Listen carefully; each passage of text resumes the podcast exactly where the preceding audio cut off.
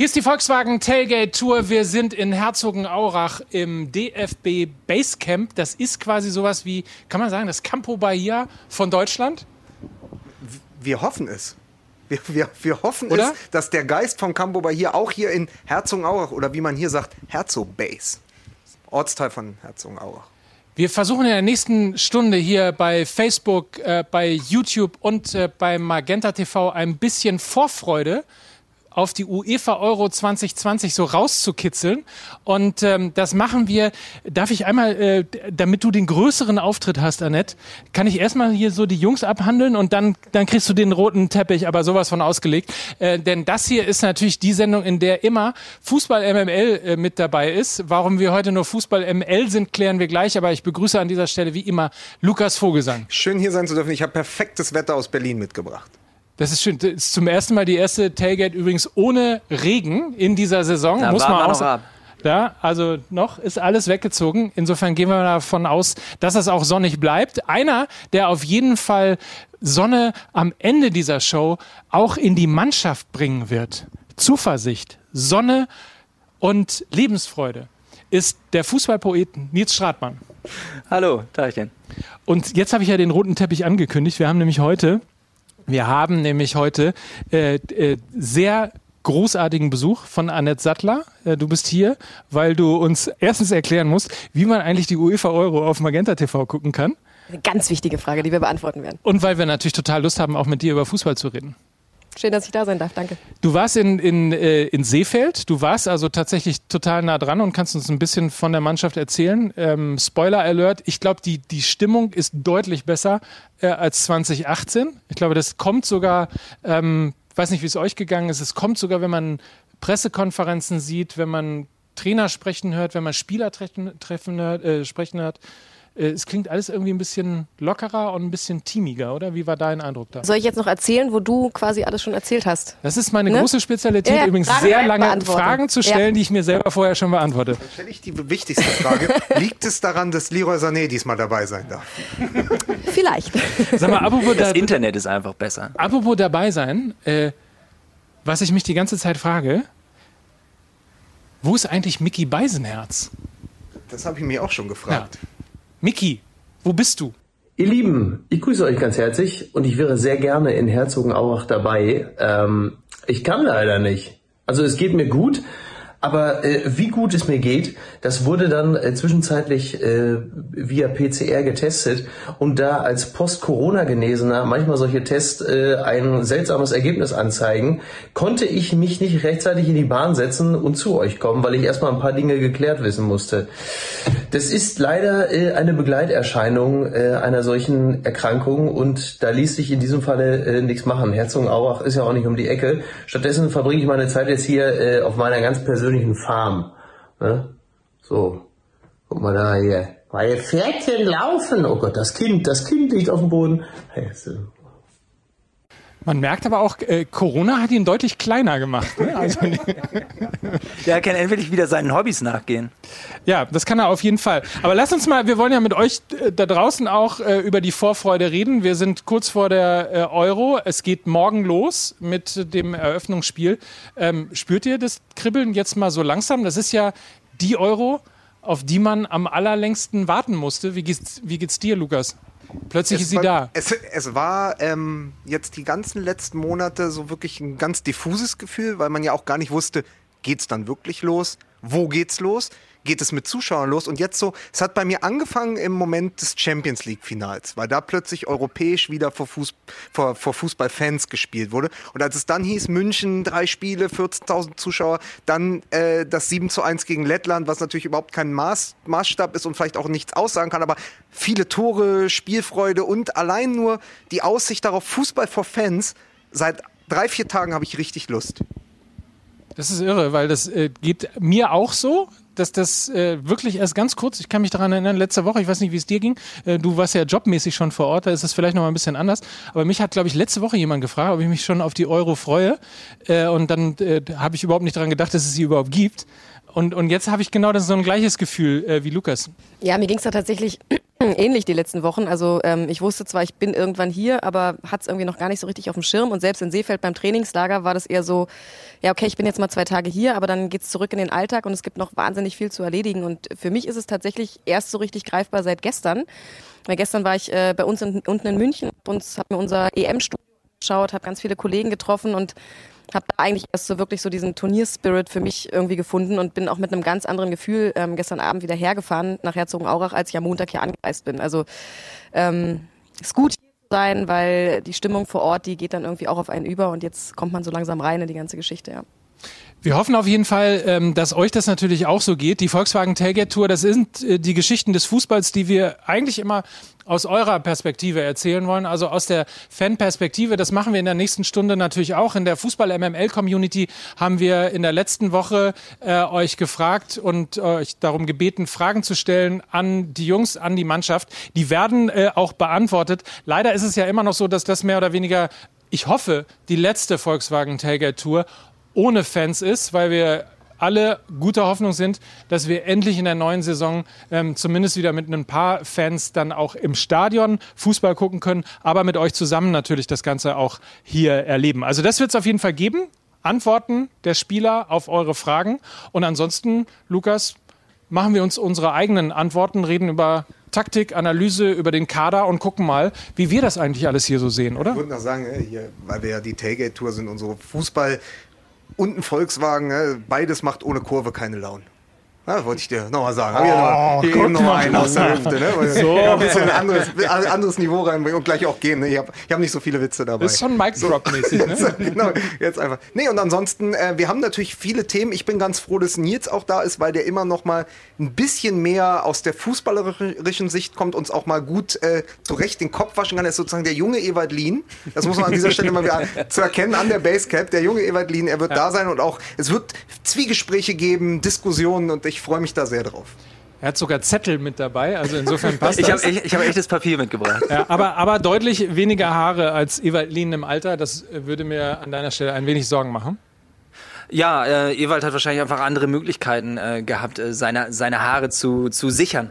Möglicherweise. Wir wollen das mal ausprobieren, wie das eigentlich ist äh, mit euch, mit den Fans, mit den Usern, ähm, die gefragt haben und wie das eigentlich funktioniert mit den Antworten. Wir haben nämlich überraschenderweise, die erste Frage geht an äh, Marcel Halstenberg äh, und überraschenderweise, naja, lest einfach selber, äh, welcher User da wo eine Frage gestellt hat. Frage an Marcel Halstenberg. Wer von uns beiden ist besser im Backgammon?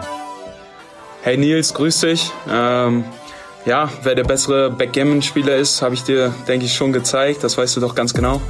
Und ähm, liebe Grüße nach Leipzig. Also äh, ich gucke nochmal Instagram-User Nils Stratmann. Das bist ja du. Aber er macht es klug, er macht es klug. Er, er sagt einfach nicht, wer der Bessere ist. Am, am Backgammon-Tisch. Ich würde behaupten, egal welches Spiel, ich bin besser als er.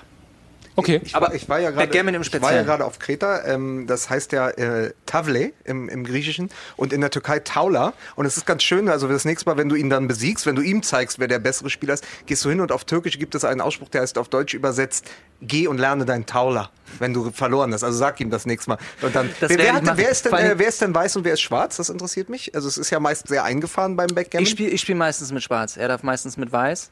Und vor allen Dingen, er kriegt noch, er kriegt noch drei Ohrschnipser vom letzten Mal. Wir haben, wir haben gespielt, und ich habe mit drei, mit drei Punkten Abstand gewonnen und ich habe vergessen, ihm die zu geben und jetzt stellt er das so da. Es ist einfach, es ist ein, Ich kenne ja Leute, die haben wirklich um Geld gespielt bei Mac- Backgammon. Ja, Geld hat um jeder, Ohrschnipsen. aber Schmerzen, Aber ist es, nicht, ist es nicht klar, dass Heizenberg wahrscheinlich immer noch gegen dich Backgammon spielt, aber gegen Jonas Hector eher nicht mehr, oder? Ja, also er hat ja, das war ein bisschen ungünstig. Das letzte Mal, als wir gespielt haben, war tatsächlich eine Woche, äh, bevor er dann äh, zur Nationalmannschaft gefahren ist. Und wir haben beide damals gesagt, ey komm, wir spielen draußen. Wir haben uns beide, also er sowieso, ich habe mich auch vorher nochmal getestet, alles auf Abstand. Wir haben beide gesagt, ey Alter, wir dürfen jetzt auf keinen Fall krank werden. Das ist für uns beide, ich hatte auch ein paar Auftritte, eine ganz, ganz wichtige Woche. Und äh, wir haben es gut hingekriegt und dann steckt, er hat sich ja nicht mal angesteckt, aber dann sitzt er eben Aber im er hat Hofmann. halt, die Geschichte ist ja so, er hat gegenüber. mit Jonas Hector zusammen Backgammon gespielt. Jonas Genau. Hector war positiv getestet und dann musste er quasi als erste, Kon- als erste Tauler-Person. Ja. Oder was so? Und er hat auch noch gegen Hofmann verloren. Ja. Also er hat auch noch einen, einen schlechten Rekord. Oh Mann. Aber äh, der ein oder andere wird schon gemerkt haben, du bist mit Halste befreundet, ganz offensichtlich. Na, also ich spiele Spiele besser als er. Aber Freund, das ist noch lange keine Freundschaft, meinst du? Ja, wir, ja, ja, wir sind befreundet. Erzähl doch mal, äh, also dann kann ich ja auch tatsächlich mal die Frage stellen, der Marcel Halstenberg, was ist das eigentlich für ein Typ? Ach, das ist ein ganz, ganz lieber. Tatsächlich ähm, habe ich ja äh, früher auch viel Fußball gespielt. Ich habe dann irgendwann aufgehört, ähm, weil es für die ganz große Karriere nicht äh, gereicht hat und weil ich auf dem Novi Niveau, wo ich war, für mich selber äh, gemerkt habe, okay, ich liebe Fußball, aber nicht alle Mitspieler von mir. So, also Nicht alle Mitspieler von dir lieben Fußball oder du liebst nicht alle Mitspieler? Ich liebe nicht alle Mitspieler Okay. von mir. Und ich hatte, ich hatte so ein bisschen das Gefühl, nee, das ist alles da, da habe ich jetzt keinen Bock mehr drauf. Und Marcel hat mir das quasi zurückgegeben, dass ich gemerkt habe, ach krass, auch selbst auf dem Niveau kann man einfach ein wirklich feiner Kerl sein und kann man ein, ein absolut lieber Typ sein. Ich liebe den sowieso, der hat meinen Verein in FC St. Pauli saniert quasi. Das ist, Also der, das ist der Leon Goretzka von St. Pauli, ne? So ungefähr, so ungefähr auf jeden Fall. Ähm, Annette, weil wir gerade ja schon gesagt haben, die, du warst in Seefeld. Wie, wie nah kommt man im Moment ran? Wie, wie, wie gut kann man oder, oder wie, ähm, ja, wie nah kann man eigentlich arbeiten? Meinst du, ich kriege den Satz noch gerettet? Nein, aber das macht nichts, weil die Antwort kriegst du trotzdem. Doch. Nein, ist klar, es ist ein anderes Arbeiten als, als vor der Pandemie. Das ist ganz klar. Die Pressekonferenzen beispielsweise, die finden immer noch digital statt. Das heißt, das ist eigentlich ein ganz lustiges Bild. Die ganzen Journalisten sitzen dann im Mediencenter vor ihren Laptops und ähm, stellen dann halt ihre Fragen, bekommen ihre Antworten. Also man ist irgendwie zusammen, aber trotzdem ist natürlich jeder für sich. Beim Training ähm, gab es zumindest in Seefeld eine große Tribüne, auf der wir standen und von da aus halt drehen konnten die ersten 15 Minuten und dann kommt aber auch sofort wieder einer und äh, schiebt quasi die ganze Meute da raus. Und ähm, wir hatten tatsächlich in Seefeld das Glück, ein persönliches Interview auch zu bekommen. Ähm, hoffen natürlich auch darauf, dass wir hier das ein oder andere Interview bekommen werden. Ähm, Klar, das ist dann natürlich ein bisschen schöner als über, über die digitale Form, aber trotzdem hältst du natürlich Abstand, du hast die Maske ähm, um, du angelst denjenigen. Aber es ist zumindest mal so ein Gefühl von persönlichem Kontakt irgendwie da. Wenn du jetzt äh, direkt in die Kamera den DFB-Pressesprecher ansprechen und sagen, wer, wer wäre jetzt nach den jüngsten Eindrücken vor dem wer war dein Lieblingsgesprächspartner? We wem würdest du wirklich übers Frankreich-Spiel sprechen wollen? Jetzt, Jetzt, jetzt genau, wenn du dir jetzt einen einzigen Nationalspieler aussuchen müsstest. Es muss ein Spieler sein. Nee, Da nehme ich den Trainer. okay. Ich hätte gesagt Marcel Halzenberg, um das jetzt mal aufzuklären, dass ich der bessere Backgammon-Spieler bin. So. Selbstverständlich, das sind die Fragen, die geklärt werden müssen vor Absolut, Frankreich. Ist Die absolut. einzige Frage, die geklärt werden muss. Wir haben aber noch eine Frage äh, an Marcel Halstenberg. Wie fühlst du dich, wenn bei der EM oder der WM die Nationalhymne gespielt wird? Ja, wenn die äh, Nationalhymne gespielt wird, ist es natürlich so ein Gänsehautmoment. Ähm, man steht aufgereiht, ähm, singt natürlich mit und äh, ist immer wieder schön aufs Neue. Also das gute Gefühl ähm, der Hymne, das, das besondere Gefühl äh, der Nationalmannschaft und möglicherweise auch, ich nehme mal an, vielleicht äh, kannst, hast du das auch mit ihm in irgendeiner Form auch äh, privat schon äh, besprechen können, äh, das Besondere eines Turniers, oder? Ja, voll. Also ich meine, jetzt ist das Turnier hat ja noch nicht richtig gestartet und er hatte ja immer das Pech, dass er verletzt war äh, zu den zu den großen Turnieren oder das Glück, wenn man es bei 18 anschaut. Ähm, aber also das, was er bisher berichtet hat, ist einfach wirklich ein, ein geiles Mannschaftsgefühl. Das, das, was eben auch nach außen gedrungen ist. Also die Jungs verstehen sich einfach sehr, sehr gut. Er hat auch eben diesen gestern hier angekommen, hat ein bisschen erzählt. Äh, gestern hatten sie freien Tag, beziehungsweise heute, heute hatten sie auch noch freien Tag. Und ja, du, also es ist einfach eine Schullandheim. So ein bisschen. Ein gemeinsamer Ausflug. Und dann nächste Woche Fußball gespielt, dann ist Spannung drin, aber jetzt ist vor allen Dingen einfach wirklich eine tolle Klasse.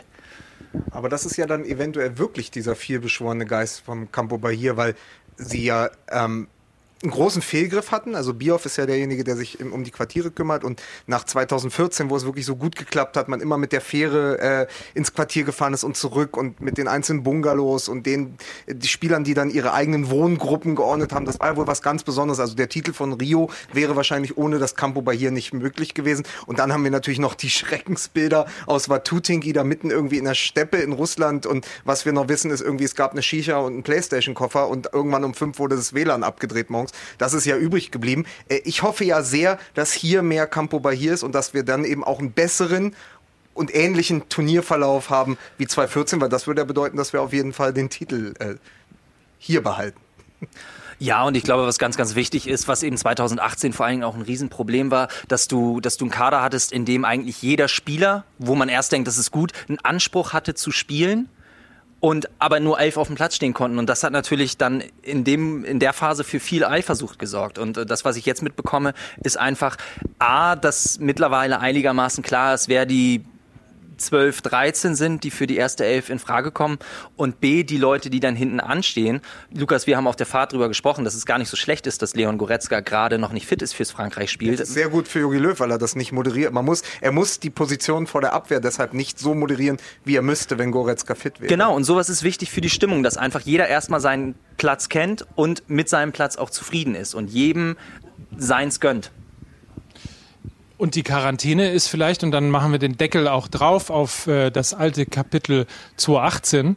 Ähm, du hast halt auch keinen Platz, ne? weder für die Shisha-Bar äh, noch für äh, ellenlang Playstation. Ich habe gehört, äh, 2018, ähm, weiß nicht, ob du das mal mitbekommen hast, äh, hat, haben sechs Spieler, glaube ich, alleine ein eigenes Kamerateam mit äh, da, dabei gehabt. Also sowas läuft natürlich in Quarantäne, wenn man in so einer Blase ist. Kannst du dich einfach auch wirklich komplett auf Fußball konzentrieren. Naja, es ist ja so ein bisschen das, was, was gesamtgesellschaftlich über allem schwebt im letzten Jahr. Ne? Wir, ich glaube, wir alle haben uns ähm, eher wieder auf Dinge konzentriert, die vielleicht vorher in unserem Leben gar nicht so präsent waren, weil sie natürlich einfach überlagert waren von all den Nebengeräuschen, die man halt so wahrnimmt. Und glaube, so diese Fokussierung auf, auf das Grundsätzliche im Leben, worum geht's wirklich, was ist eigentlich wirklich wichtig, das ist ja ein Prozess, den wir, den wir alle irgendwie durchlaufen haben. Und ähm, klar, durchlaufen hier die Spieler natürlich auch, weil es geht am Ende tatsächlich nur um Fußball. Auch die Art der Arbeit mit uns ist natürlich eine andere und sorgt im Umkehrschluss natürlich dafür, dass die, dass die Jungs halt deutlich entspannter, deutlich geschützter äh, vor den bösen Medien ihren Job machen können.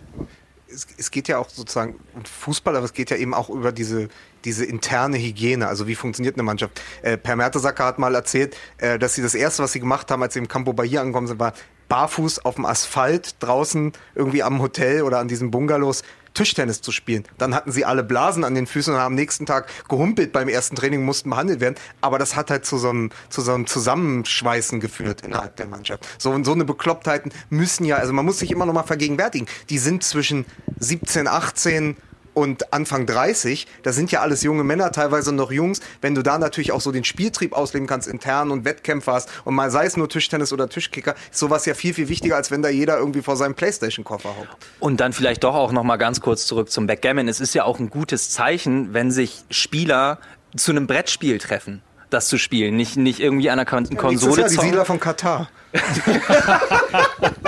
Jetzt wieder mit deinem mit deinem Backgammon um die Ecke kommst. Die Frage habe ich mich vorhin schon gestellt. Seit wann spielen denn Fußballer Backgammon? Also ähm, äh, ja, das musst du die Fußballer letztendlich fragen. Aber also Ach, komm, ich kenne es. Doch ich kenne so eine Antwort. Fragen ja, Sie, das müssen Sie den Trainer Ich kenne es von RB, also in RB. Nur mit Würfeln. ja, so Touché. Aber also ich kenne es von RB. Da äh, gab es schon zu Zweitliga-Zeiten gab es eine Gruppe, die Siedler von Katan gespielt ja. hat. So, mit, mit Domme Kaiser war noch dabei, ich glaube, Pete Gulaschi und so weiter hat auch mitgespielt. So, da gab es eine Gruppe, die haben einfach Brettspiele gespielt über eine Zeit. Und, ähm, und das machen sie heute noch. Also ich glaube, wir haben auch manchmal einfach ein falsches Bild von den Spielern. Meinst Mittlerweile. Du? Möglicherweise. Möglicherweise. Mal war es nicht. Wir wollen ein bisschen über Motivation reden äh, und dazu gibt es auch eine Frage. Der EM-Pokal fehlt dir ja noch.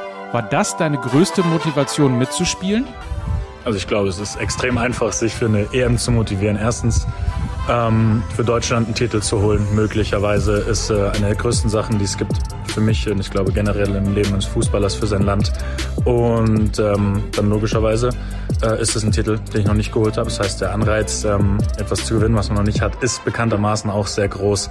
Äh, es fällt wirklich nicht schwierig, sich dafür oder nicht schwer, sich dafür zu motivieren.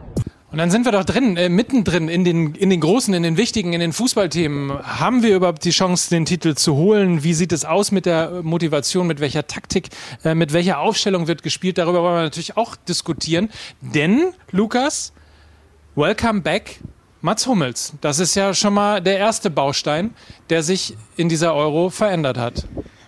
Ja, ich bin sehr, sehr froh, dass äh, Jogi Löw seinen Pragmatismus wiedergefunden hat von 2014 und sozusagen das Leistungsprinzip über alles stellt und sagt, wir wollen das Ding gewinnen. Natürlich auch für ihn gut.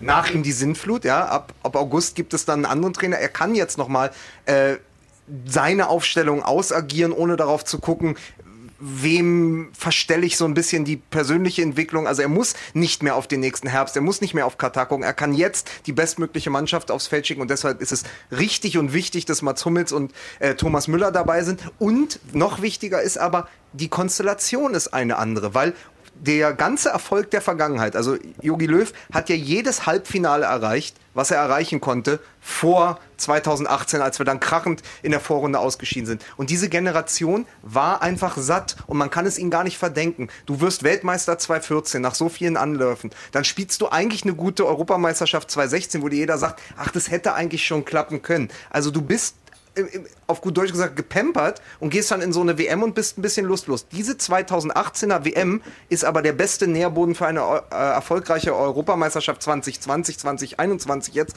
weil sie gezeigt hat, dass die Mannschaft mehr machen muss, um Sie muss an ihre Grenzen gehen, um einen Titel gewinnen zu können. Also 2018 ist der Grund dafür, dass ich an jetzt 2021 glaube. Wobei man da ja natürlich äh, nicht vergessen darf, dass nach 2018 noch 2019 kam und ein Anfang 2020. Also es ist ja jetzt nicht so, dass wir nach 2018 angefangen haben, geil Fußball zu spielen, sondern da sind wir auch noch grandios in der Nations League gescheitert, haben noch grandios gegen Spanien verloren. Ich glaube, dass sich eben dieser Prozess von Spielern, die, die einen Anspruch haben, in der ersten Elf zu spielen, ähm, dass sich da, dass da sich da eine Mannschaft herauskristallisiert, dass das ganz, ganz lange gedauert hat und, und dadurch diese Mannschaftshygiene auf dem Platz einfach nicht da war.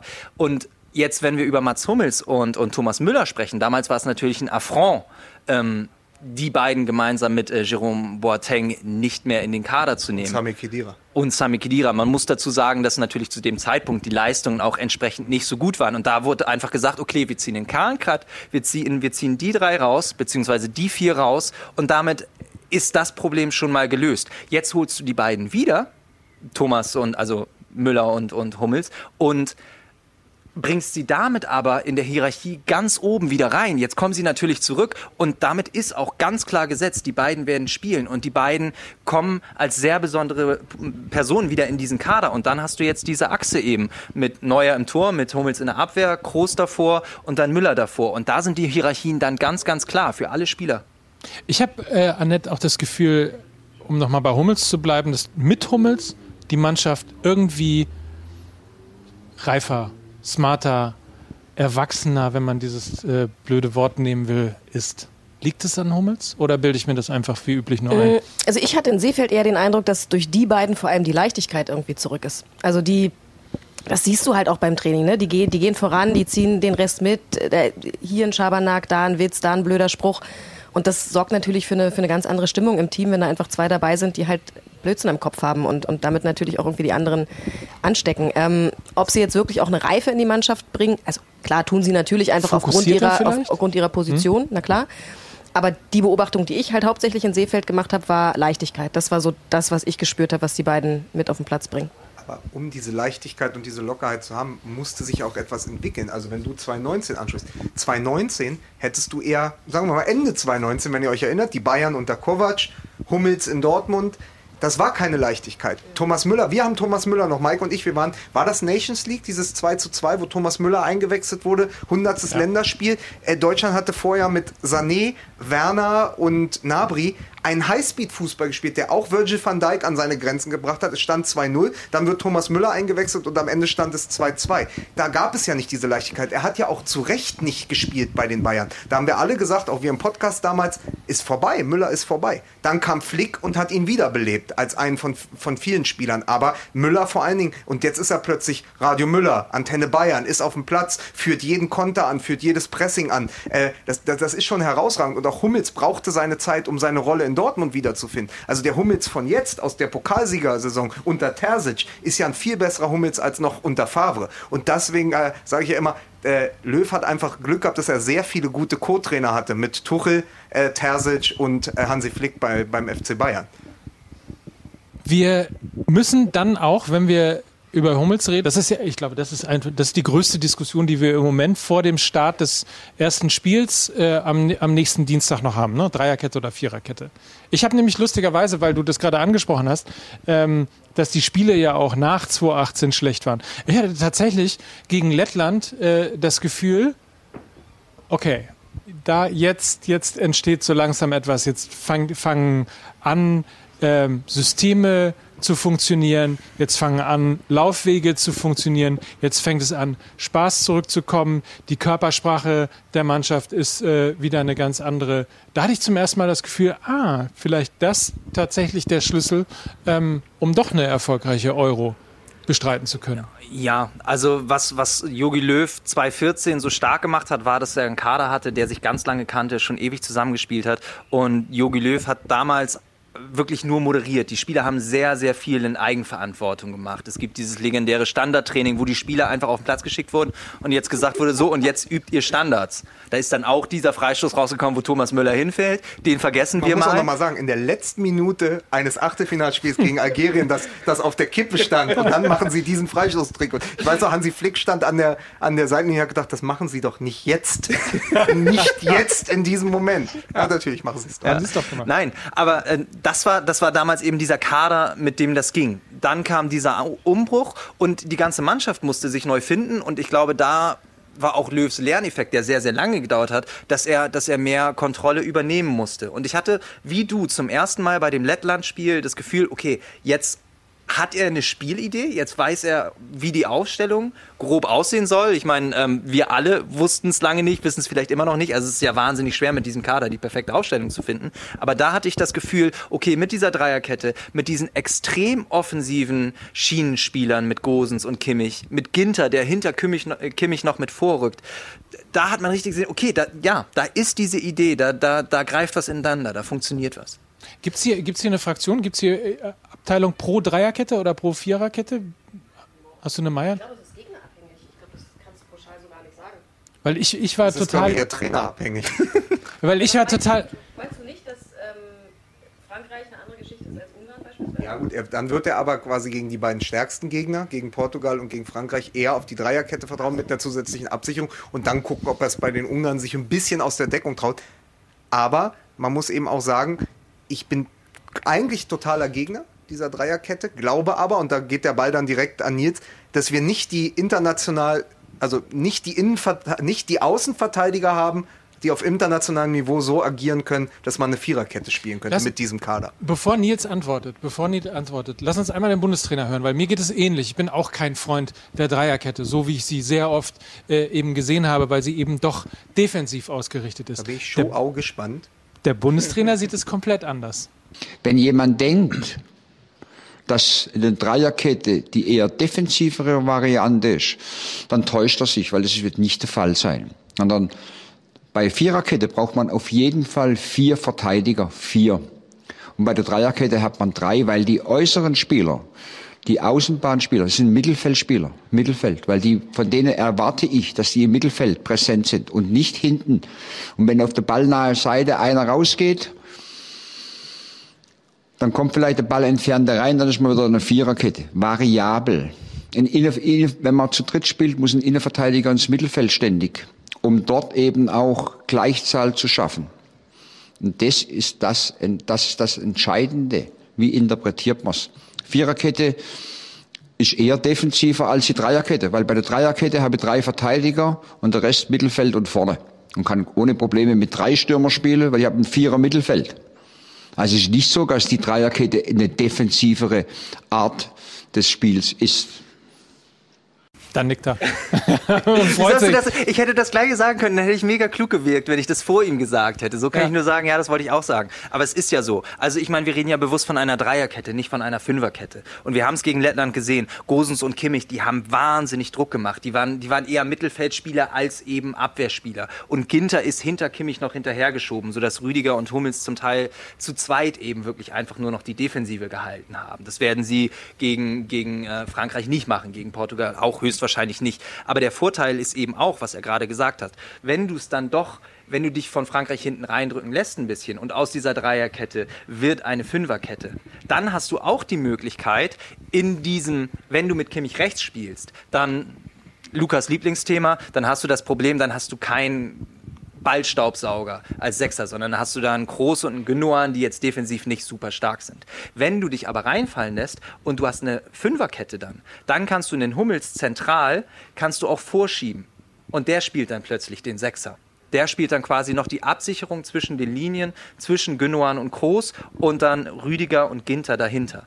Das heißt, du stellst dich da einfach auch, du, du hast einen Das sehr, hätte ich sehr... so gern mit Beckgemmenstein gesehen.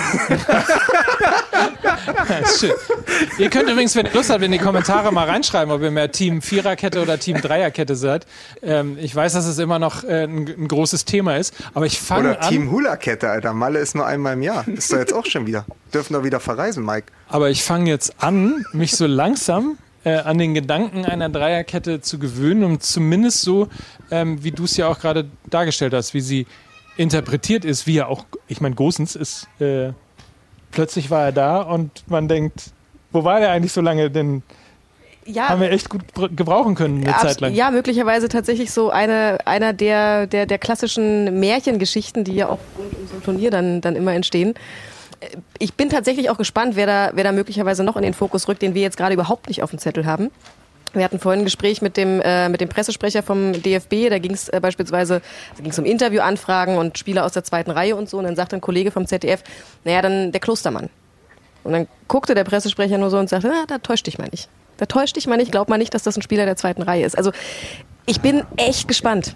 Ja, aber das ist, das ist ja genau das. Also meine, meine Reaktion war ja, ich weiß nicht, wie es dir ging, als ich die Aufstellung gesehen habe gegen Lettland, dachte ich, wenn Dreierkette, dann doch nur so. Also, dass du wirklich, weil es ergibt ja nur Sinn, er hat ja wirklich viel experimentiert. Tilo Kehrer, ganz viel in der Nations League haben wir mit Tilo Kehrer noch auf der Position gespielt, wo jetzt Josua Kimmich wahrscheinlich äh, eingesetzt werden wird. Äh, auf der anderen Seite war lange nicht klar, wird es Nico Schulz, wer kann es überhaupt spielen? Halzenberg hat es, glaube ich, auch probiert. Ich glaube sogar, dass Klostermann mal links ran musste. Also wir hatten ungefähr vier, fünf, sechs Spieler, die sich versucht haben und die alle nicht funktionieren. Jetzt hast du ähm, zwei Spieler, die eine besondere Geschichte erzählen. Kimmich, weil er das große Unglück hat, das große Pech, dass er der, ein, dass er der beste deutsche Sechser ist, aber auch der beste deutsche rechte Verteidiger und damit der beste Schienenspieler auf der Seite. Und dann Gosens, der natürlich diesen ganzen Poldi-Flair ins Team bringt und dann natürlich wirklich, wie du sagst, so eine Märchengeschichte ist, äh, kein, kein Nachwuchsleistungszentrum durchlaufen, nie in der Bundesliga gespielt und mit Atalanta Bergamo aber seit zwei Jahren Stammgast in der Champions League. Nur beide sind halt wirklich auch prädestiniert, eben nicht in der Viererkette zu spielen und vorzuschieben. Und nur mit so einem Spieler wie Gosens, der sich als offensiver Flügelverteidiger versteht, plus Kimmich, der eigentlich ein verkappter Spielmacher auf rechts ist, kannst du ja auch eine offensive Dreier- oder Fünferkette spielen. Du kannst es so offensiv auslegen und ihr habt gerade schon Klostermann äh, benannt. Bei Klostermann ist das Problem, ich glaube, wenn, wenn, wenn Deutschland es offensiv spielen wird, dann wird Klostermann nicht spielen, weil er noch immer ein bisschen das Problem hat, seit er seinen Kreuzbandriss hat. Geht er nicht mal das komplette Risiko, geht er nicht mal das komplette Tem Tempo. Er kippt ganz schnell ab, bricht ab, spielt dann doch ins Zentrum und geht nicht die Linie durch wie, wie, wie Kimmich, wie ein Irrer. Das macht er nicht mehr. Aber er ist natürlich defensiv viel disziplinierter als ein Kimmich. Genauso wie ein Halstenberg defensiv viel disziplinierter ist als ein Gosens. Das heißt, wenn du eine ganz defensive Variante spielen willst, kannst du auch Gosens und Kimmich auf den Außen rausnehmen, bringst da Klostermann und Halstenberg und bringst dann Kimmich im Zentrum. Dann hast du wirklich eine sehr, sehr defensive Variante. Aber das wäre ja dann eigentlich prädestiniert, um eine Viererkette zu spielen. Mit den beiden Leipzigern außen und dann zwei Innenverteidiger und dann hast du einen Sechser frei und dann könnte Kimmich nämlich auf die Sechs rücken. Ich sage einfach mal so, habe ich im Podcast auch mehrfach gesagt, ich möchte nicht mit Yogi Löw tauschen. Nicht die Frisur, nicht den Job und nicht diese, nicht diese, diese große Anspannung aus 26 Spielern, diese Mannschaft auszuwählen. Weil das, wie du es puzzelst, es ist unglaublich schwer. Du, du musst entweder verzichtest du auf Kimmich zentral, dann musst du, musst du gucken, wie, wie mache ich die Defensive dicht, aber im, im Zentrum. So, also es ist ein unglaublich schweres Puzzle. Ich möchte da nicht tauschen. Aber ist nicht auf der anderen Seite genau diese Variabilität das, was möglicherweise. Also ich meine, alle sprechen über Frankreich und sagen, es ist die variabelste Mannschaft der, der, der Welt. Insofern Aber die haben Ist auch mit doch- N'Golo Kanté im Moment vielleicht den besten Spieler der Welt. Der, äh, wie Ja, aber darum wie geht's ja. Es Valdano geht- es geht gesagt ja- hat, Valdano gesagt hat, er ist ein ballfressender Panther. Wir haben keinen ballfressenden Panther. Aber wir haben Variabil Variabilität. Oder, äh, wie, glaube ich, Evaldin gesagt hat, äh, die Oberfläche der Erde besteht zu 63 Prozent auf, aus Wasser und den Rest äh, deckt N'Golo Kanté ab. Fandst du nicht so lustig, aber naja. Das habe ich gesagt und Lin hat genickt. So war das in dieser Sendung. Und du hast es auch Und nur ich habe es, zitiert. nein, pass auf, ich habe es auf Instagram gelesen. ja, aber natürlich, so läuft das doch. Wo oder? aber Ist Lin doch klar, es das ist doch- gepostet ey, Ich bitte dich, das ist doch, aber überleg mal, aber das ist doch nicht von mir. Das ist doch ein gängiges Bonmot. Wie die Süddeutsche heute schrieb. Momon. Bonbon. Bonbon. Bonbon. Ein Bonbon. So, ich muss zwei äh, Fragen noch ähm, stellen, um euch so ein bisschen jetzt auch nochmal zu triggern und euch äh, herauszufordern. Frage Nummer eins. Wir können ja in Deutschland gar keine äh, Viererkette spielen, weil wir haben ja gar keinen Weltklasse-Linksverteidiger. Na komm, na komm, na komm, na komm. Ja. Achso. Ja. Ja, das stimmt. Deswegen, das ist ja das Ding, weswegen ich äh, die, die Fünferkette bzw. die Dreierkette absolut bevorzuge, weil du einfach variabler bist, weil du immer switchen kannst zwischen, zwischen in der Defensive dann doch auf Viererkette zu spielen, ähm, einen zentralen Abwehrspieler vorzuschieben, weil du ganz klar hast, wenn der Gosen außen spielt, wenn der Gosens außen spielt, dann geht's ab in die Offensive, das kann er super. Wenn der Halstenberg außen spielt, dann wird der einfach hinten absichern, das kann der auch super. Aber diese Kombination aus beiden, die haben wir eben nicht. Ja, und vor allen Dingen das Ganze, wenn man es mal wie die Bildzeitung, wir äh, machen mal jetzt Pärchenbildung sozusagen, ist ja immer das Interessanteste. Und natürlich haben wir einfach das große Glück, jetzt zwei Weltklasse-Pärchen zu haben, weil du natürlich mit Ginter hinter Kimmich und mit Rüdiger hinter Gosens funktioniert es dann eben aus. Und dann hast du den schönen freien Mann, weil letztendlich wird Hummels, ja, Außenriss 15 bei Instagram, wird jetzt endlich den Franz Beckenbauer spielen können. Außenrisspässe, hinten der freie Mann. Er spielt ja quasi in einer Dreierkette, eigentlich nichts anderes als die Rückkehr zum Libero und zwei Innendeckern. Er sieht, hört sich nur geiler an. So, also ich sage, Mats Hummels bei dieser Europameisterschaft wird jetzt endlich der legitime Nachfolger von Franz Beckenbauer. Mats Hummels bei dieser Europameisterschaft wird der schöne freie Mann. Ja, genau. Schöne freie Ja, Mann. sage, Bildzeitung, Pärchenbildung. Sehr schön. So, und die zweite Frage, die ich habe, ähm, wir haben ja sehr oft bei Jogi Löw erlebt, dass er viele Spieler hatte, von denen er sich sehr schwer äh, trennen konnte und ähm, insbesondere der Fußballfan immer schon gesagt hat, ah, ist die Zeit von Kedira nicht vorbei? Ist die Zeit von Podolski nicht vorbei? Ist die Zeit von Toni Kroos nicht vorbei? Nein. Also vorangeschickt, ich habe als gesamter Fußballer nicht so viel Talent wie Toni Kroos im kleinen C wahrscheinlich.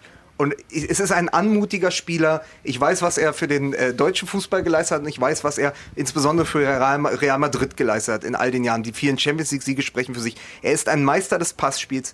Ich finde es in der Aufstellung ist er im Zentrum der, trotzdem der einzige Schwachpunkt, weil seine Art Fußball zu spielen nicht passt, wenn du gegen offensive Teams spielst, weil er eben keiner ist, weil er also er spielt 97,2 Prozent hat ist seine Passquote, aber den einen oder den zweiten Pass hat er immer drin, wo es irgendwie daneben geht. Und dann hast du keine Absicherung hinter ihm. Und das ist extrem gefährlich. Und bevor ich den äh, kopfschüttelnden Nils Stratmann zu Wort kommen lasse, Ich würde erstmal, an, Annette hat ja zuerst Nein gesagt. Ich würde Annette Ja. erstmal antworten gesagt. lassen.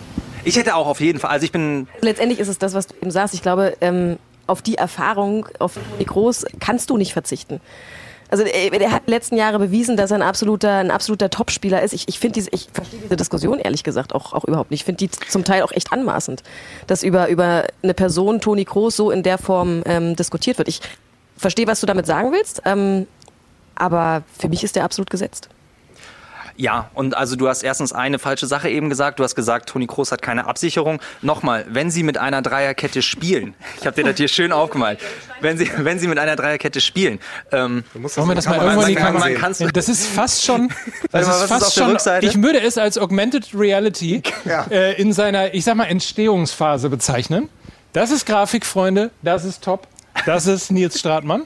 So, haben wir? wenn sie, Erklär. wenn sie mit einer Dreierkette spielen, dann kann sich immer einer aus der Kette eben nach vorne absetzen und kann genau diese Absicherung für Toni Kroos spielen. Und das Zweite ist, es gibt, glaube ich, keinen Spieler, der A, das Spiel so gut versteht wie, wie, wie Toni Kroos und B, so präzise Bälle spielt. Wenn Toni Kroos auf dem Feld steht und Deutschland baut hinten auf, dann hast du durch ihn, wenn du einen schnellen Stürmer vorne hast, der sich mit ihm versteht, hast du eine permanente Bedrohung auf die, auf die Viererkette der anderen Mannschaft oder auf die Dreierkette. Aber pass, pass auf. WM 2014 ist Özil irgendwann auf den linken Flügel gegangen und Kroos hat die 10 gespielt. Und Kroos war der herausragende Spieler bei dem 7 zu 1 und auch einer der herausragenden Spieler in der deutschen Nationalmannschaft. Aber weil hinter ihm erst Lahm Schweinsteiger oder Kedira und dann Kedira und Schweinsteiger gespielt haben. Weil er noch zwei Spieler dieser Klasse als Absicherung hatte. Bei Real Madrid Drei Champions League, vier Champions League, egal. Viele Champions League-Titel. Warum? Weil hinter ihm mit ihm zusammen Modric und hinter ihm noch Casemiro gespielt hat. Es fehlt aber eine Art Schweinsteiger-Figur, wenn Kimmich auf rechts spielt und es fehlt eine Casemiro-Figur. Und deswegen habe ich Bauchschmerzen nicht, weil Toni Kroos Toni Kroos ist, sondern weil er auf der falschen Position spielen muss. Damit Müller auf der 10 spielt und neben ihm Gündogan ein anderer, pass auf, altdeutsches Wort, Feinfuß von dem ich äh, mich frage, wie soll das funktionieren? Ich finde, ich würde, jede Mannschaft der Welt kann einen Gündogan und einen Kroos gebrauchen, aber wir haben zu viele von dieser Art Spieler im Mittelfeld. Also ich, ich glaube, also natürlich gehst du ein Risiko ein in der Defensive, wenn, wenn, wenn Toni Kroos auf der 6 spielt. Du könntest es defensiv sicherer ausrichten. Aber in dem Moment, wo Toni Kroos eben permanent die letzte Linie bedroht, in dem Moment kann mit jedem tiefen Lauf, kann die Kette tiefer gezogen werden. Und damit hast du nicht nur Bedrohung in der Abwehrkette, sondern du kannst auch Räume schaffen eben für, für, die Zehner, für den Zehner dahinter, für, für die anderen Spieler. Also du kannst durch Toni Kroos einfach Räume auch im Mittelfeld dir erarbeiten, einfach nur durch, durch die Bedrohung seines Fußes. Ich fühle mich übrigens auch bedroht von meiner eigenen Frage. Seitdem ich sie gestellt habe, habe ich das Gefühl, wie kannst du Toni Groß in Frage stellen? Mit den Pokalen, mit dem, was er erreicht hat im Leben. Aber du bist, aber ja, nicht der, du bist ja nicht der Einzige, der ihn in Aber Frage es ist eine sehr spannende Diskussion daraus Absolut. geworden. Also insofern muss man einfach auch mal mutig sein und unbequeme Fragen stellen. Oh Gott, ich komme mir schon vor wie... Äh, lassen wir doch euch Fragen stellen. Das ist äh, der Grund, warum wir da sind. Äh, ich glaube, Jonas Hofmann ist der Nächste, der eine von euch beantworten wird. Auf welches der drei Gruppenspiele freust du dich am meisten? Als erstes freue ich mich auf das erste Gruppenspiel, auf Frankreich, weil das direkt ein harter Brocken wird und ähm, ja, wir direkt zeigen können, dass wir in der M eine Rolle spielen können.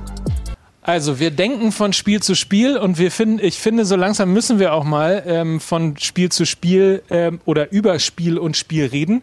Äh, aus zwei Gründen natürlich. Zum einen, äh, weil es natürlich äh, das nächste Spiel ist, was ansteht, weil wir über Frankreich reden müssen. Zum anderen ja aber auch, weil äh, du uns sicherlich auch, ich habe ja eben gesagt, aus der Fanperspektive mal erzählen kannst. Äh, Magenta TV ist ja zum ersten Mal Partner der UEFA Euro 2020. Ja. Wie und was kann ich eigentlich gucken? Alles. Alles. Das ist die gute Nachricht. Bei uns gibt es tatsächlich alles. Also wir haben alle Spiele live. Zehn davon exklusiv, unter anderem beispielsweise das Spiel Frankreich gegen Portugal. Ähm, läuft halt parallel zu unserem Spiel gegen Ungarn, aber dennoch, wer da eher einen Blick drauf werfen will, weil bei uns vielleicht schon alles klar ist, ähm, kann das gerne bei uns tun. Äh, das Spiel gibt es nicht bei den Öffentlich-Rechtlichen zu sehen. Unser Spiel Und gegen Ungarn oder wie wir es nennen, das Spiel um Platz 3. oh, da sind wir gleich. Das hast du gesagt. Nein, und ansonsten haben wir... Ähm, tatsächlich ganz, ganz viele tolle Formate rund um diese Europameisterschaft. Also wir senden jeden Tag bis zu zehn Stunden live aus unserem Studio. Da steht Johannes Bekerner, der die ganze Show moderiert. Es gibt äh, dazu eine Lounge, wo eine super liebe Kollegin von mir sitzt, Amelie Stiefvater, die Gäste wie Tim Bensko, Oliver Pocher und Co. empfangen wird. Also eben, eben auch eher die, die bunte Schiene, die da abgebildet wird. Wir haben mit Jan Henkel jemanden im Studio, der ähm, sich genau um das kümmert, was wir gerade besprochen haben, nämlich äh, Taktik, Aufstellung, Analyse und so weiter tolle Experten mit Michael Ballack und äh, Freddy Bobic, ähm, wechselnde Gäste von Tag zu Tag. Markus Babbel wird da sein, wenn die Engländer das erste Mal spielen. Wir haben die Show hier aus Herzogenaurach, die jeden Tag 30 Minuten läuft, wo wir wirklich jeden Tag 30 Minuten kompakt zusammenfassen, was hier passiert ist rund ums deutsche Team. Ähm, exklusive Interviews spielen. Wir haben eine Fußballschule mit Benny Laut, wo, wo die ganz kleinen Kids die äh, Tricks der Nationalspieler nachspielen werden. Also unser Claim ist Fußball für die ganze Familie. Das ist das, was wir versuchen umzusetzen. Und ich glaube, das ist uns bis zum jetzigen Zeitpunkt echt gut gelungen. Und wir freuen uns darauf, dass es endlich losgeht. Und natürlich auch, muss man auch mal sagen, diese unfassbar geile Volkswagen Tailgate Tour ist ja auch bei euch, ne? Also die läuft auch bei euch. Also das ist eigentlich, ja, jetzt wo du es sagst, das größte Highlight. Ich habe es leider total Bitte? vergessen. So? Nein, aber wo du es gerade sagst, wir haben, wir haben noch was, fällt mir gerade ein. Wir haben äh, die Free Kickers, die sind ja, äh, sind ja, glaube ich, auch relativ bekannt. Die haben auch eine eigene Show, äh, laufen über Twitch äh, sechs, sieben Stunden am Tag. Ähm, keine Ahnung, was die da genau machen, aber auf jeden Fall äh, sind die auch mit dabei. Ähm, ja, bei uns ist einiges los. Für Lukas immer wichtig, äh, wie kann man das eigentlich gucken, wenn man jetzt selber Früher war, man brauchte, glaube ich. Muss ich dafür was bezahlen? So. Du ja. Nein, ähm, ja, klar, Magenta TV ist, äh, ist Pay-TV. Ähm, kostet jetzt aber auch nicht die Welt, muss ich sagen. Darf ich hier, darf ich hier Zahlen nennen? Zahlen? Ja. Ja, ja klar. Also die so. ersten drei Monate sind umsonst. Äh, danach kostet es einen Zehner im Monat. Aber ähm, super, ich brauch's ja nur für einen Monat jetzt. Clever von dir. Jetzt hast du den Trick verraten. Ja. Nein, und, äh, man kann es ganz normal über den Fernseher natürlich sehen, über, über einen äh, Stick oder über eine Box, äh, die man dazu bekommt. Ähm, es gibt aber auch eine Magenta-App, das heißt auch mobil übers Tablet, Handy bist du mit dabei und natürlich auch klassisch über, über die Website. Also tatsächlich äh, überall eigentlich. Ich muss aber dazu sagen, äh, und das meine ich jetzt völlig nicht, weil du hier bist, ich freue mich immer über Veränderung in den Medien. Also ich freue mich da äh, wirklich drüber, dass ihr ein neuer Partner seid und ähm, vielleicht ein bisschen frischen Wind auch reinbringt in die Berichterstattung über die UEFA Euro. Äh, insofern wünsche ich euch eine tolle Zeit und vor allen Dingen viel, viel Erfolg und natürlich äh, viel, viele Abos von euch da draußen, äh, um mal zu gucken, wie man Fußball auch noch machen kann. Ja, ich bin tatsächlich gespannt. Ich glaube, das ist genau das, was du sagst. Ähm was wir uns auch vorgenommen haben, einfach ein bisschen, bisschen mehr Frische in die ganze Geschichte reinzubringen, Dinge vielleicht mal ein bisschen anders anzugehen, als in den vergangenen Jahren angegangen worden sind, was ja überhaupt nicht als Kritik äh, zu verstehen ist gegenüber dem Etablierten, aber ja, wie du sagst, wie im Fußball, wenn äh, frischer Wind auf den Platz kommt, ähm, kann das ja auch immer das Gesamte beflügeln. Deswegen ist Strati ja auch heute hier, um ein bisschen frischen Wind reinzubringen in der Kabinenansprache. Wir haben ja schon gesagt, äh, Nils ist äh, Fußball-Lyriker. Äh, er ist allerdings auch Fußballer. Du bist, glaube ich, der Einzige, der in seinem Leben äh, sowohl deutscher Meister im Fußball, in der B-Jugend, als auch im und jetzt bin ich so verunsichert. Darf Da ich jetzt darf- eigentlich da noch du Poetry? sagen. Da das darf ist ich ja sagen, oder? Vergangenheit, das ist ja vorbei. Du bist deutscher Meister im Poetry Slam geworden. Genau, ich bin der einzige Mensch auf der Welt, der in zwei aufeinanderfolgenden Jahren erst deutscher Meister im Fußball und dann im Gedichte schreiben wurde. So Bist du ist der eigentlich Satz gewesen, genau. Europameister in Dortmund geworden mit der Autorennationalmannschaft? Nein, da war ich noch da nicht warst dabei. Du noch nicht dabei. Nicht mal Nee. das. Mensch. Wie nicht mal das? Du hast doch gerade seinen Trophäenschrank. Das, äh, Ja, aber ich kriege jetzt so langsam hier Overwater. Das ist so ein bisschen wie Ja? äh, Lukas Mecher, der gesagt hat, als er die Torjägerkanone bekommen hat bei der U21, ich weiß gar nicht, wo ich die hinstelle, also ich habe gar keinen Schrank zu Hause. So, so. Können wir trotzdem nochmal über Frankreich reden? Wir haben so viel über die, das System, die Taktik Okay. geredet. Haben wir überhaupt, also jetzt mal ernsthaft, wir haben, glaube ich, die schlimmste Gruppe, die man haben kann bei der Euro. Jo. Es ist, Du hast es gerade es Spiel um Platz wie, drei genannt. Äh, Tommy Schmidt bei Elf Freunde gesagt hat, man könnte nur diese Gruppe gucken und es wäre eigentlich genug Europameisterschaft. Äh, und Nils sagte auf der Fahrt hierher, eigentlich wer da weiterkommt, also als erst eins und zwei auch fürs Selbstvertrauen und nicht als äh, bester Gruppendritter, da müsste eigentlich zumindest Finale oder auch der Titel drin sein, weil das ist, wenn du dir die anderen Gruppen anguckst, auch spannende Konstellationen. I Italien auf jeden Fall im Auge behalten und ähm, aber Portugal, Frankreich oder Deutschland, das ist eigentlich müsste einer von diesen drei Teams auch Europameister werden. Damit das läuft, kriegen wir gleich noch eine Kabinenansprache von Nils. Äh, die große Frage ist aber, ähm, schafft es Deutschland auch ohne deine Motivation, deine Extraportion Motivation? Was glaubt ihr? Na, ich denke, dass die Mannschaft ja äh, die Sendung schauen wird gerade. Insofern nehmen die das ja alle mit und, und sind dann auch top motiviert. Also das glaube ich schon. Es ist so ein bisschen, äh, Nils hat auch gesagt, äh, er hat einen Sieben-Punkte-Plan. Also unentschieden gegen Frankreich, die Portugiesen schlagen, weil die immer ein bisschen unsortiert sind. Äh, vor allen Dingen, äh, stehen zwar defensiv eigentlich gut, aber je länger man sie sie spielen lässt und so, hast du eine Chance. Also Portugal liegt eigentlich der deutschen Nationalmannschaft. Das hat man bei, äh, hat man bei der Euro 2008 gesehen, das hat man 2014 gesehen. Also Portugal noch mal stärker, glaube ich, als, äh, als sie den Titel geholt haben, 2016. Aber die liegen uns und dann noch ein Sieg gegen Ungarn. Wirst du mit sieben Punkten gewinnst du die Gruppe. Ich finde auch schön, dass du mich hier einfach zitierst. Ich lade das alles auf dich ab. Das hast du genauso gesagt. Du hast sieben Punkte, hast du gesagt.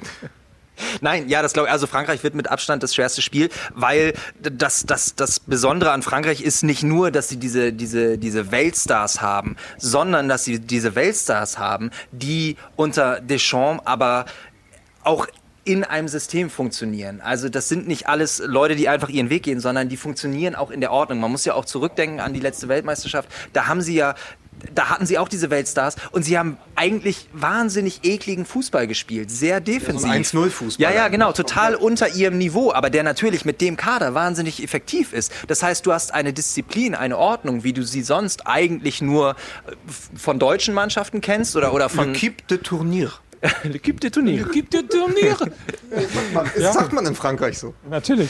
Also sie, sie haben eine Ordnung, die du nur von, von, von einer deutschen Mannschaft normalerweise kennst oder von Underdogs, aber bringen eben eine Weltklasse mit und eine Spielfreude, wie du sie, wie du sie eben aus, aus Portugal kennst, aus, aus Brasilien kennst und so weiter. Also diese Kombination ist einfach ja, brandgefährlich und beinahe unschlagbar. Der einzige Schwachpunkt, ich weiß nicht, ob sich Deschamps einen Gefallen damit getan hat, äh, Benzema zurückzuholen. Der ist zwar mit 33 in der Form seines Lebens, aber es gibt da ja eben auch eine Vorgeschichte mit diesem Erpressungsfall und ähm, der kann Unruhe ins Team bringen, wenn er nicht spielt, wenn Giroud spielt. Ja, ich So. wurde- Deswegen hat er wurde sich ja gleich mal verletzt. Auch im Genau, ja, ich, ich wurde auch im Testspiel. Vorfeld gefragt, wie das sein kann, dass der Benzema jetzt nach dieser Erpressungsgeschichte eine Amnestie gekriegt hat und spielen darf. Ich bin mir relativ sicher, dass er einfach irgendwen erpresst hat.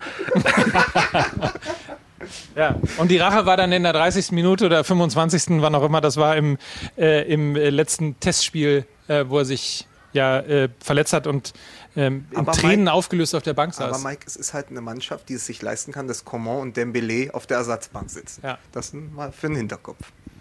Ihr könnt reinschreiben in die Kommentare. Habt ihr, darüber wollen wir natürlich auch noch ähm, so langsam zum Schluss kommen, drüber reden, ob ihr eigentlich ein Titelgefühl habt oder was so euer Tipp ist, wie weit Deutschland kommt, wie weit äh, es in dieser Gruppe trägt.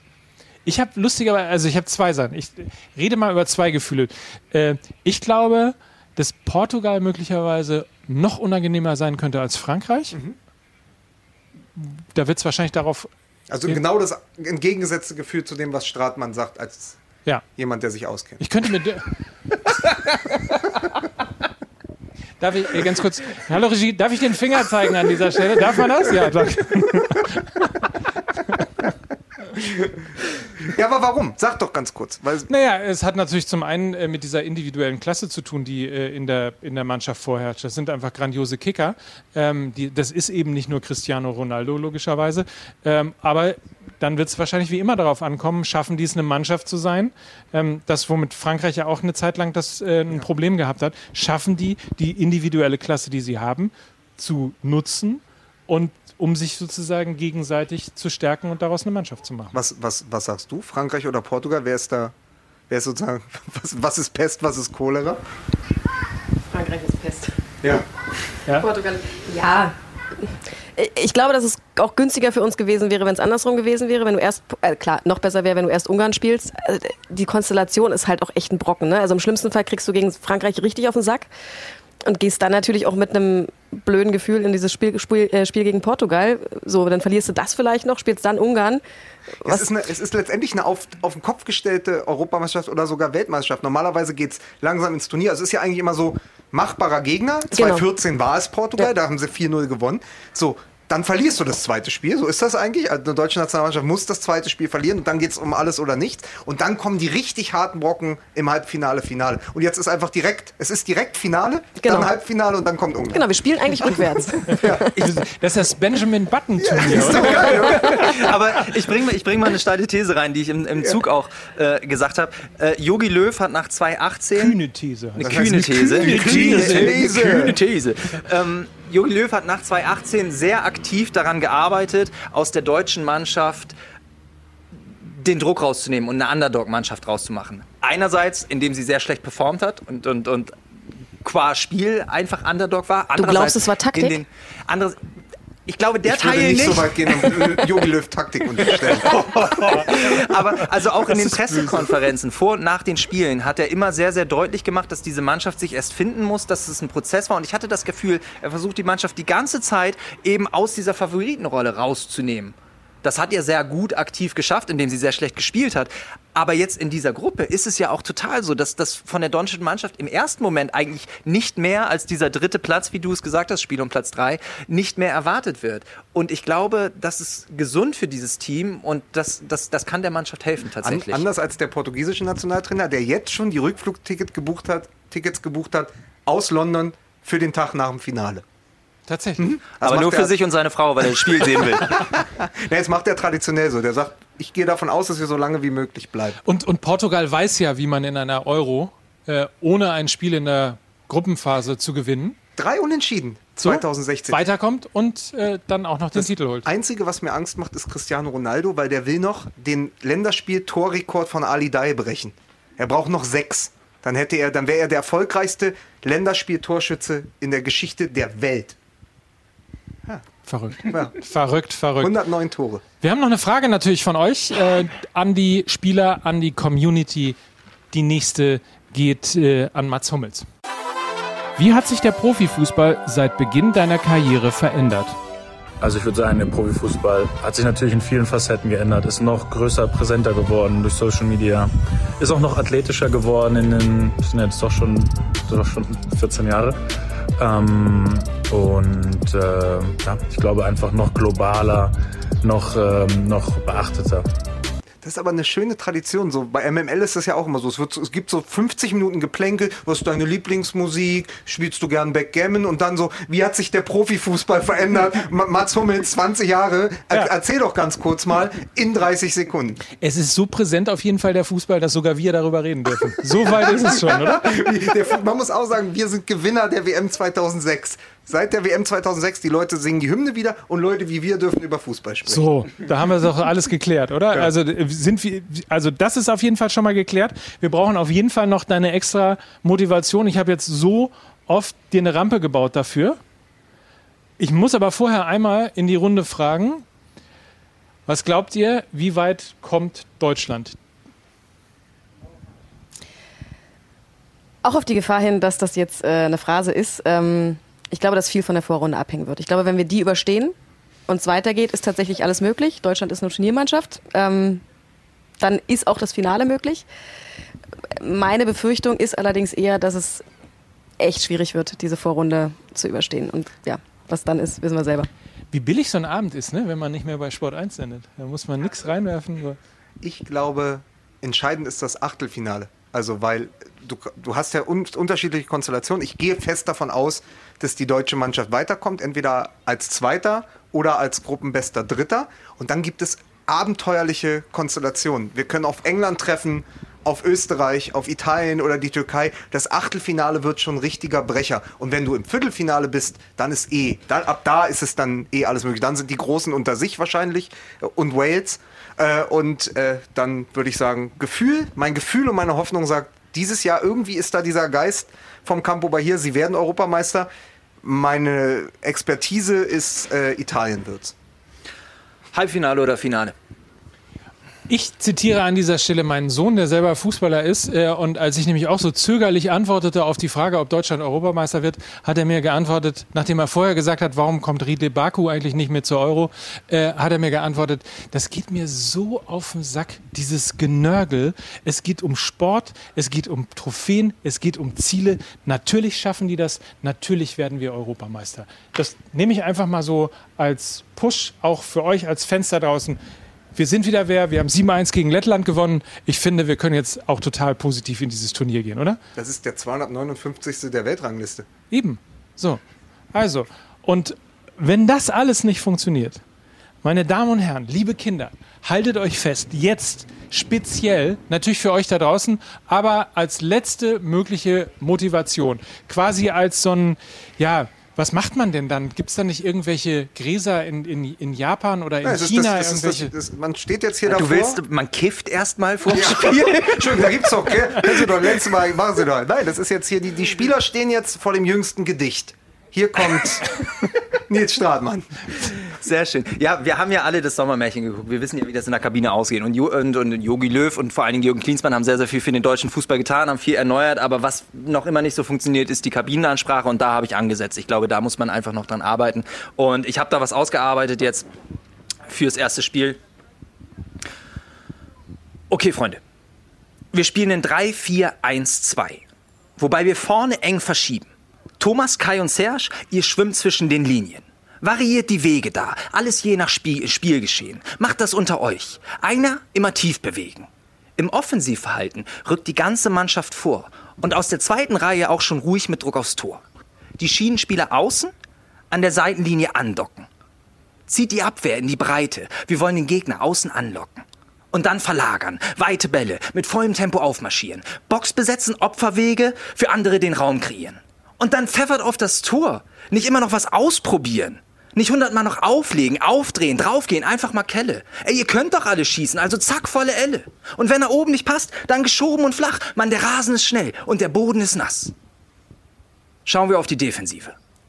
Wir wollen ab zweiten Drittel draufpressen. Enges Netz, tiefer Block, Gegenspieler aufessen. Bei Druck auf unser Tor spielen wir klar und verlässlich. Mats, du bist ein schöner Mann, aber spiel da ruhig mal hässlich. Coacht einander, steht kompakt, die Räume ballnah überladen. Bei Ballgewinn auf schnellsten Weg dann in die Spitze starten. Kommt hinter die Kette und dann Bälle in die Box. Und Leute, lasst die Fouls sein, weil Foul Pressing stoppt. Ansonsten Spielaufbau von hinten, ruhig und erstmal schlicht. Give and go, kein Risiko, dribbelt nicht ins Nichts. Denkt an Robin und an Jo in den ballentfernten Gegenden. Sucht die tiefen Bälle, überspielt die Ebenen. Und wenn wir hintenrum spielen, will ich dich, Serge, immer in der Spitze sehen. Und nicht so Hauptsache die Haare liegen, Finger in der Ritze drehen? Das darfst du nicht als Witz verstehen. Wenn Toni einmal hochschaut, will ich dich aber flitzen sehen. Zieh die Kette tief, schaff Räume für den Zehner, Hunger auf den langen Ball, kämpf um jeden Meter, lauer an der Schnittstelle, denk an Jost Chipbälle. Du bist schnell, du weißt doch selbst, dass du jede Abwehr abreißt. Nur dann tu mir den Gefallen, Großer. Achte auch auf Abseits. Also Jungs, ihr kennt das Lied. Scheiß mal jetzt auf Champions League. Ich will, dass man euch kämpfen sieht. Und wenn das dann so ist, sehe ich niemand, der euch Grenzen zieht. Mut ist nicht alles. Doch ohne Mut ist alles nichts. Und jetzt geht da raus, Freunde. Und tut eure Pflicht. Und jetzt müssten alle so, "Ah, yeah! Ah, Okay, Trainer, okay, los! Yes, yes. Schieß, äh, schieß. So. Sehr gut. Toll. Großartig. Ich meine, das, das, das sollte funktionieren jetzt, oder? Spätestens jetzt. Vielleicht können wir das mal irgendwie dealen, dass wir da einfach mal kurz die Rollen tauschen. Der Yogi geht mal vor die Tür und du übernimmst. Ja, ich halte das für eine gute Idee. Wenn wir, wenn wir es schon geschafft haben, Hands of God quasi, äh, mit den großartigen Ins Bildern. Westfalenstadion, Westfal- ins so. DFB-Pokalfinale. Dann schaffen Ja, wir doch hier. dann komm, schaffen wir doch Stratmann auch in die Karte. reingehauen. Also Pass auf, ich absolut. kümmere mich ab morgen drum. Ja, das wäre das wär großartig. ihr, ja. ihr fördert ja auch andere Talente, Johannes B. Kerner zum Beispiel. Auf den freue ich mich ehrlicherweise. Ich freue mich, den äh, mal wieder Ey, zu ganz sehen. ehrlich, solange Reinhold Beckmann mit seiner roten Jeansjacke von ran nicht zurückkommt, ist für mich das deutsche Fernsehen auf Jahre hinaus unschlagbar. Außerdem würde ja wahrscheinlich eine äh, magentafarbene äh, auf das jeden ist Fall ja noch, guck mal, das ist doch die Idee. Oder? Das ist doch, to- haben die doch total liegen lassen. Die Jeansjacken in Magenta. Ja. Warum hast du. So, wo ist deine Jeansjacke in Magenta? Weil man sich die schönsten Dinge immer für die besonderen Highlights aufhebt. Du weißt doch nicht, wie ich hier zum Finale sitze. Okay. Wir, werden dich dran erinnern. das beobachten auf jeden Fall. Wir werden das beobachten. Ähm, ich freue mich drauf. Ich freue mich, ähm, mit euch darüber geredet zu haben. Aber vor allen Dingen habe ich jetzt, spätestens jetzt, Nils Stratmann, spätestens jetzt richtig Bock auf die Euro. War so ein bisschen Gänsehaut, ja. Ging Oder? mir auch so. Ja, wird auch kalt Ja. langsam. Und, und wie gesagt, also wir müssen, wir müssen, wir machen das natürlich alles hier weiter. Die Volkswagen Tailgate Tour äh, gibt es natürlich auch nach der Euro 2020, nach der UEFA Euro 2020, um es korrekt auszusprechen. Aber das nächste Mal, wir wollen wieder Fans, oder? Ich meine, dafür, dafür machen wir das doch alles hier. Für die Fans. Für die Fans. Und dann mit Grillen. Annette, ich wünsche dir eine tolle Euro. Dankeschön. Viel Spaß dem gesamten Team. Ich bin sehr gespannt, was auf uns zukommt als Fan. Wir auch. Ja, also Magenta TV als erstes Mal äh, als Partner bei der Euro mit dabei. Nils, was machst du? Jetzt zur WM? Magenta TV gucken. Ich gucke ganz, ganz viel äh, Magenta TV und vor allen Dingen freue ich mich, dass jetzt äh, passend die Inzidenzen runtergegangen sind. Und äh, ich habe ganz, ganz lange ganz viele Freunde nicht gesehen. Und es ist super. Wir werden uns wieder treffen und, und wir werden denken, dass wir uns ganz viel zu erzählen haben. Und dann weiß nach fünf Minuten niemand mehr, was er sagen soll, weil nichts passiert ist. Und dann können wir Fußball gucken und alles ist gut. Du kommst Mittwoch schön zum Training wieder und alles andere klären wir auf dem Platz. Machen wir so. Ich fahre mit meinem Volkswagen ID4 GTX äh, durch Hamburg, baue mir mein eigenes Public Viewing, bei dem ich Magenta TV gucken kann, um alle Spiele nicht zu verpassen. Aber ich möchte auch schön sitzen. Was machst du, Lukas? Also ich äh, werde auf jeden Fall probieren, die besten Spiele zu schauen. Ich werde natürlich, ich habe überlegt, Splitscreen. Ne? Am letzten, Das letzten Spiel muss er, Ah, guck mal. Splitscreen muss ich auf jeden. Fall machen. Ja, und dann, äh, wie er sagt, die Inzidenzen runter. Es ist wieder zweimal Training die Woche möglich. Also ich werde Fußball schauen und Fußball spielen. Das wird der Sommer meines Lebens. Wir sind wieder wer. Schwarz-Rot geil. Danke euch auf jeden Fall bei Facebook, bei YouTube und äh, natürlich auch, muss nochmal sagen, bei Magenta TV, unserem Partner zu dieser Sendung, die Volkswagen Tailgate Tour. Wir sehen uns bestimmt wieder, zum Beispiel zum DFB-Pokal, haben großen Spaß mit euch gehabt. Ihr hoffentlich auch mit uns. Und das letzte Wort auf jeden Fall gehört euch als Fans, weil wir müssen natürlich eigentlich nochmal über das Thema Titel reden und vor allen Dingen die Frage stellen, was macht dann zum Beispiel, was macht so ein Titel eigentlich mit Mats Hummels? Das hören wir gleich. Euch einen schönen Abend, habt viel Spaß und eine tolle Euro. Danke und tschüss, bis bald. Würdest du mit dem Gewinn der Euro deine DFB-Karriere beenden? Äh, Das ist eine Thematik, darüber habe ich mir jetzt noch keine Gedanken gemacht. Ähm, logischerweise ist es rein in der Theorie das perfekte Ende, wenn man, wenn man, so, einen, wenn man so einen Titel holt. Aber da ich mich äh, jetzt mit der Nationalmannschaft das, oder meiner aktiven Nationalmannschaftskarriere erst wieder seit ein paar Tagen oder Wochen beschäftigt habe, war das kein Thema.